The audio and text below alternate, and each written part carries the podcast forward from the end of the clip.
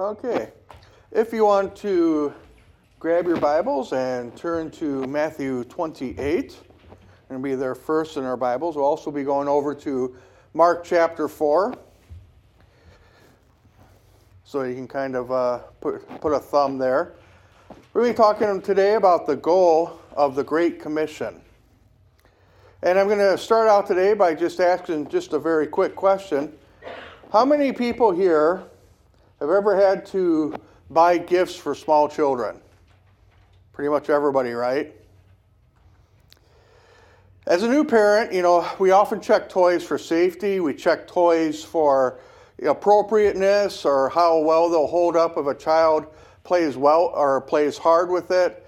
I mean, kind of gone are the days of the Tonka trucks where I think there's probably still Tonka trucks in my now my uh, brother's yard. It used to be my mom's house in the backyard that are still there from our childhood. That's just how well they held up, but not so much anymore. A lot of gifts, a lot of toys um, come with these three frustrating words some assembly required. You ever had toys that say that? That's like three lies for the price of one, right? And I'm pretty sure, based on my own personal experience in putting some of these toys together, they have more pieces than the space shuttle does. I mean, they are just really hard to put together sometimes. And I, I just remember the frustration that occurred, you know, usually during one of the busiest nights of the year, Christmas Eve, trying to put these together in a little small house, trying to keep the girls in their room so I could put their Christmas presents together and it just doesn't work out very well when you're they know you're putting your christmas presents together. They're always trying to sneak out because they need a drink or they need to use the bathroom and all this kind of stuff because they're trying to, to see their toys. I remember one year ambulance um, take my presents from the home and bring them to the ambulance station while i was working and put them together in between calls.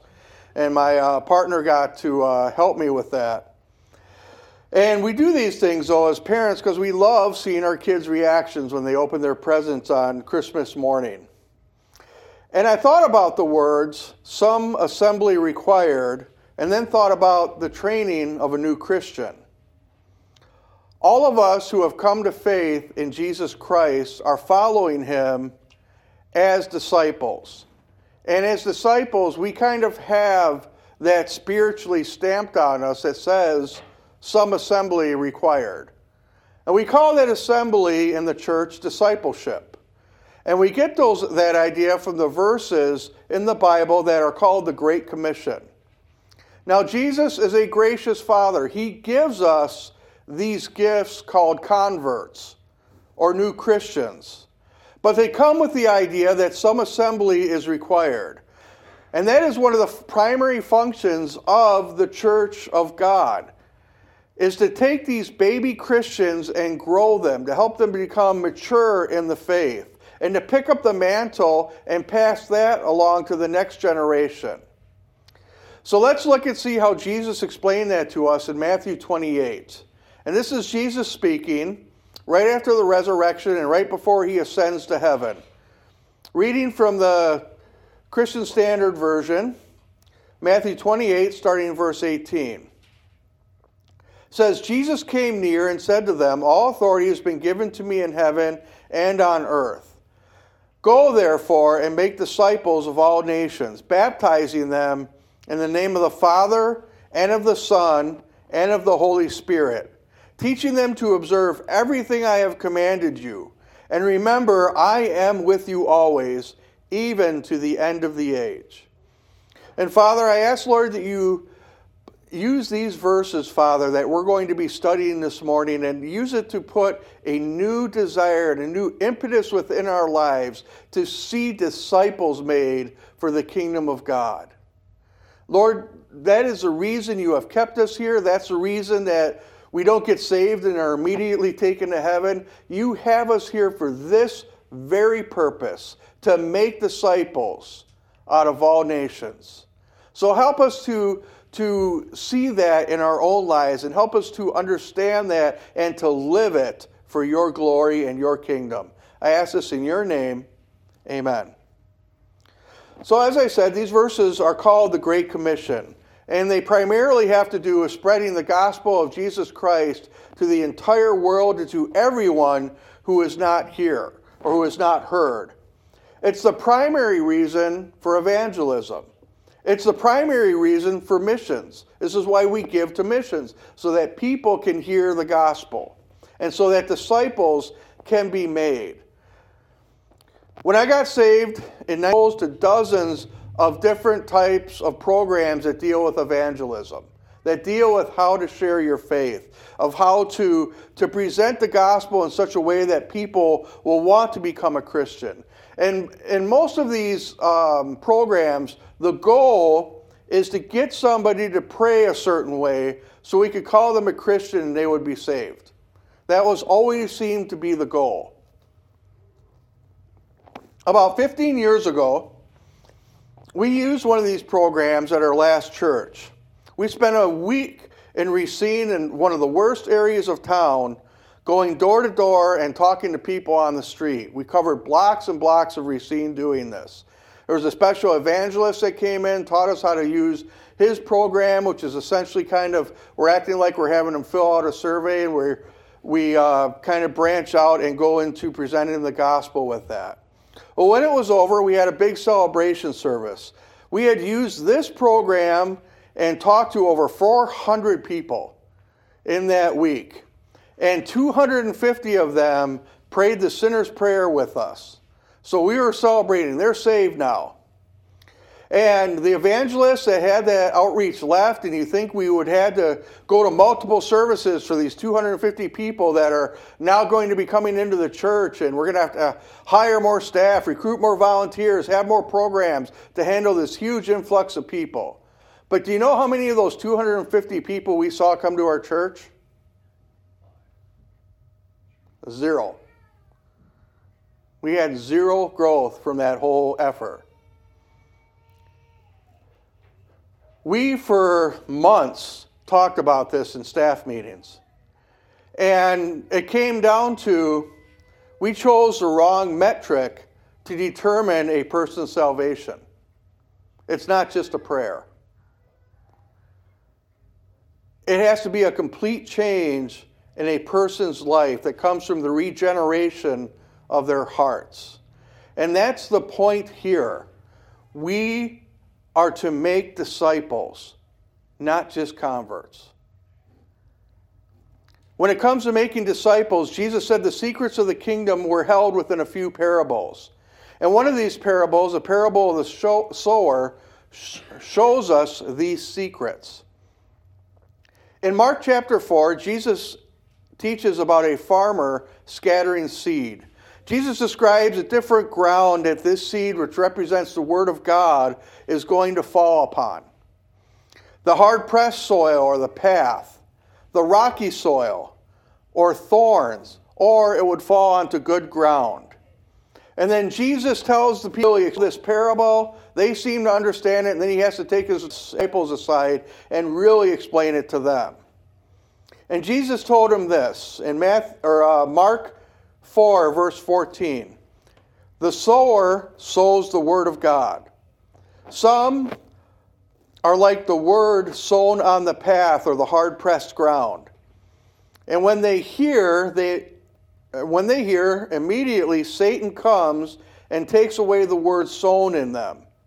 Others are like seed sown on rocky ground. When they hear the word, immediately they receive it with joy. But they have no root. They are short lived. And when distress or persecution comes because of the word, they immediately fall away. Others are like seed sown among thorns. Those are the ones who hear the word, but the worries of this age, the deceitfulness of wealth, and desire for other things enter in and choke the word, and it becomes unfruitful. And those like seed sown on good ground hear the word welcome it, and produce fruit 30, 60, and 100 times what was sown. Jesus here is showing us why most modern evangelical methods fall short of actually making a disciple. The seeds of the gospel only hit the hard ground.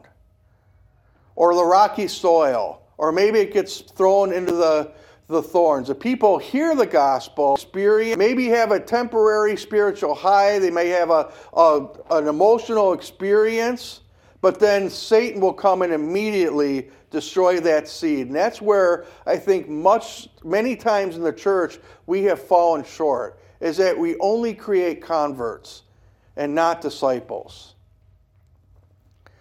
An, this is an interesting study for me because modern society wants to paint Jesus as this kind of really nice guy who did nice things. But that's not the Jesus of the Gospels. They haven't really read what he said. Jesus is actually pretty stern on many topics, and who exactly qualifies as a disciple is one of them. This is what he says in, in Luke chapter 14, verse 26 In order to be his disciple, you must hate your fi- family. He said, that, that seems extreme. Aren't we to love our families? He was even specific. He said, Your mother, father, sister, brother, wife, and children, even your own life. And what Jesus is saying here is that if you're going to call yourself my disciple, I'm number one. Jesus, on a list of anything else, creates idols. Jesus is that list.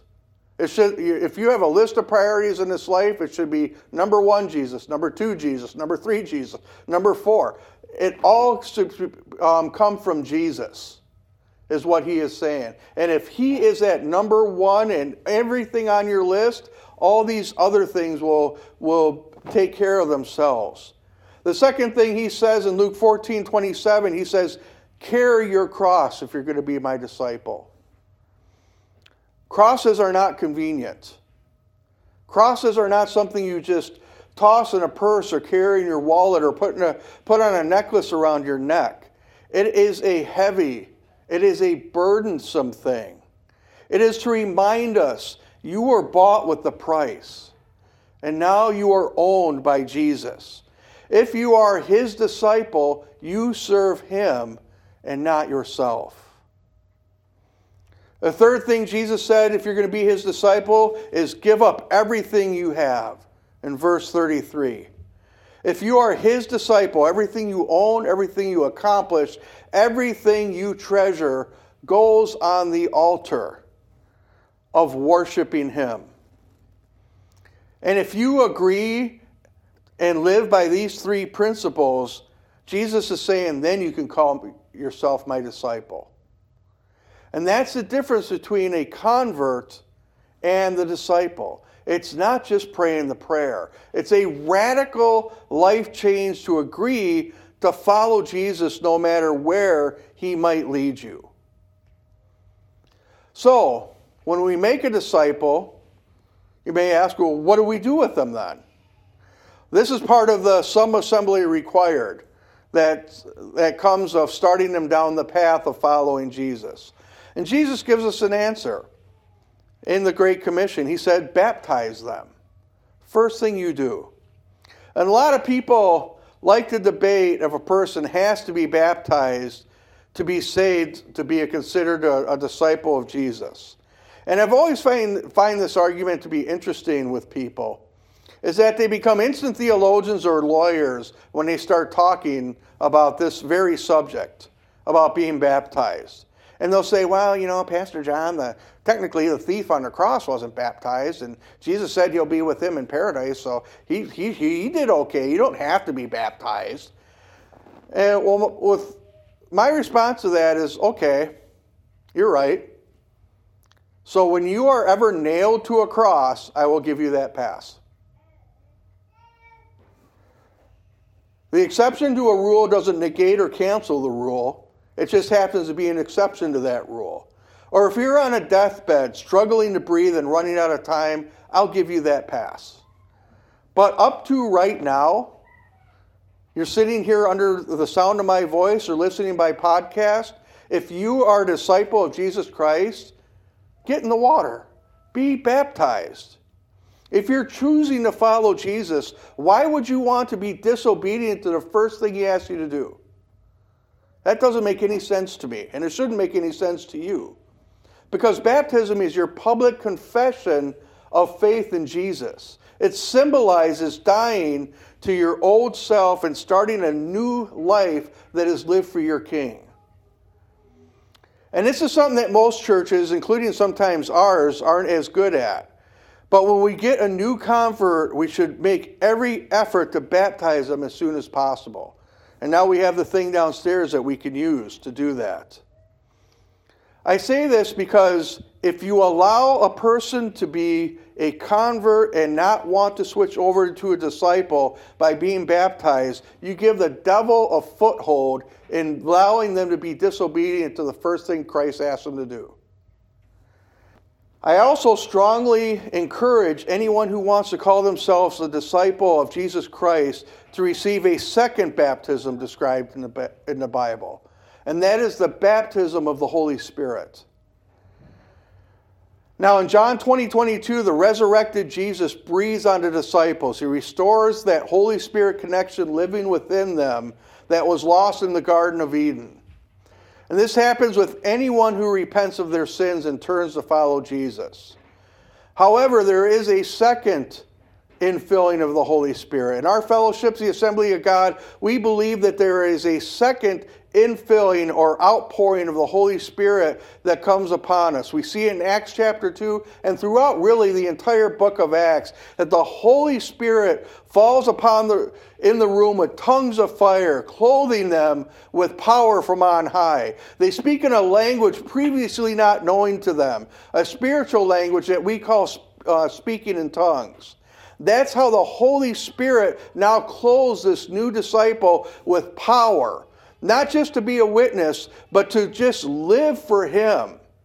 To be able to do all these requirements that I've talked to about or I've talked about before, this is the power for them to do it. This is changing that sinner who had been spiritually wearing the rags of sin.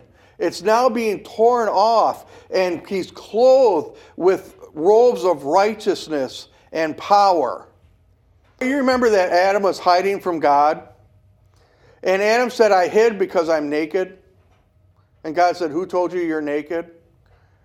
That was the Holy Spirit was taken away from Adam when he chose to sin. And he knew it was gone and he didn't want to face God in his failure.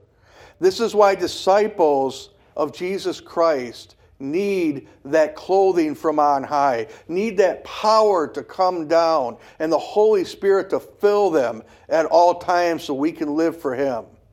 And that will teach us to be obedient in all things. The second part about the assembling of the new disciple is teaching them. In the parable of the sower, where the seed was thrown on rocky ground, Jesus teaches that it wasn't able to grow because it has no root. And this idea of being rooted is critically important in the life of a new disciple. If I go out into my yard and pick up a flower and I just drop it on the grass, it's going to die. It's been pulled out from its roots. It has no connection to the ground. The wind can blow it wherever it wants. The sun will scorch it because it has no connection to its life. And people are the same way. If you consider what happens when we present to them the gospel and they accept and want to become a disciple of Jesus Christ, we're ripping them out of the ground that they have been attached to their entire life. You ever heard the, the phrase, you break it, you bought it? Ever heard that phrase? The same thing is kind of like with a new disciple. In this case, we're breaking them out of their life of sin and put and planting them within the church. And this is huge. This is huge. It's our job to replant them into the life of the local church. And this is huge when Tammy and I started to follow Jesus. I guarantee you, we would not have survived as young Christians if the church we were going to had showered us with attention. We would not have survived. I mean, both sides of our family were against us becoming Christians. Both of them were constantly honest about this. They were all kind of mainstream, traditional Lutheran Catholic kind of um, people. all our friends were against it. It's like, well, wait a minute, you don't want to go out to the bars on Friday? What's, what's up with that? We lost a lot of our friends. Our jobs was against it. Even my Army Reserve unit thought I'd lost my mind. We had huge pressure to, to turn away from it. In fact, when we got married, my grandparents made a rare trip to Kenosha to see us get married. And they're true northern Wisconsin people up in Hayward. They're convinced anything south of Eau Claire is entering the gates of hell. They think there's nothing south of Eau Claire that's anything any good. So for them to come down to see me after my mom said that we joined some religious cult was a, a big, uh, big deal. So Tammy and I were both at huge risk at becoming seedlings that would not develop a root system. We were at huge risk. We had everything coming against us. However, our new church, we had all kinds of people coming alongside us to make us we, sure we got to church. We had all kinds of invites to people's houses or gatherings, church events. Some of them even came to pick us up when we didn't have a car. If the church door were open, somebody would make sure that we were there. And in a very short time, the church became everything to us. They became our new family. That allowed us to bury our roots deep into Christ, deep into His church, to learn His word, and to watch others as they follow Jesus, and then do the same. Because really, that's what discipleship is. There's one more thing about discipleship that I've learned. Occasionally, our district holds seminars for pastors, and they'll, bring in um, speakers to talk to us. And I don't remember who this person was, but it was, it was years, maybe over 10 years ago. But he taught something that really stuck with me. He taught us in a way, a way to avoid becoming spiritually stagnant in our relationship with Christ. And he got this idea through the Apostle Paul's life. In the Apostle Paul's life, he had three distinct um, types of people. Number one, Paul had a mentor. Paul had a brother, and Paul had a student. Paul's mentor originally was his rabbi Gamaliel. Later, it became Jesus spiritually and the apostles in life. His spiritual brother was Barnabas. Uh, that spiritual brother is someone who's on the same roughly same spiritual level of maturity that he was, and a friend and someone to hold him accountable for his life. And his student was primarily Timothy, and then Titus and John Mark.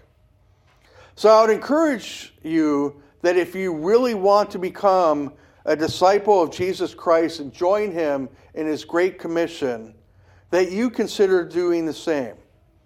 Identify a person to be your mentor. Identify a person to be your brother or your sister. And then identify the person that you are bringing up behind you. And for parents, especially parents of young children, that's going to be your kids primarily. But it could also be a newer person in your church or a new person in your life. Maybe somebody who you've led to want to follow Jesus but haven't, hasn't quite gotten planted in a church yet. It could be a neighbor or a coworker who's really struggling in life and needs a friend. I'd encourage you be that friend to them, be that mentor to them, and you'll really see Jesus explode in their life. And we will really fulfill the Great Commission.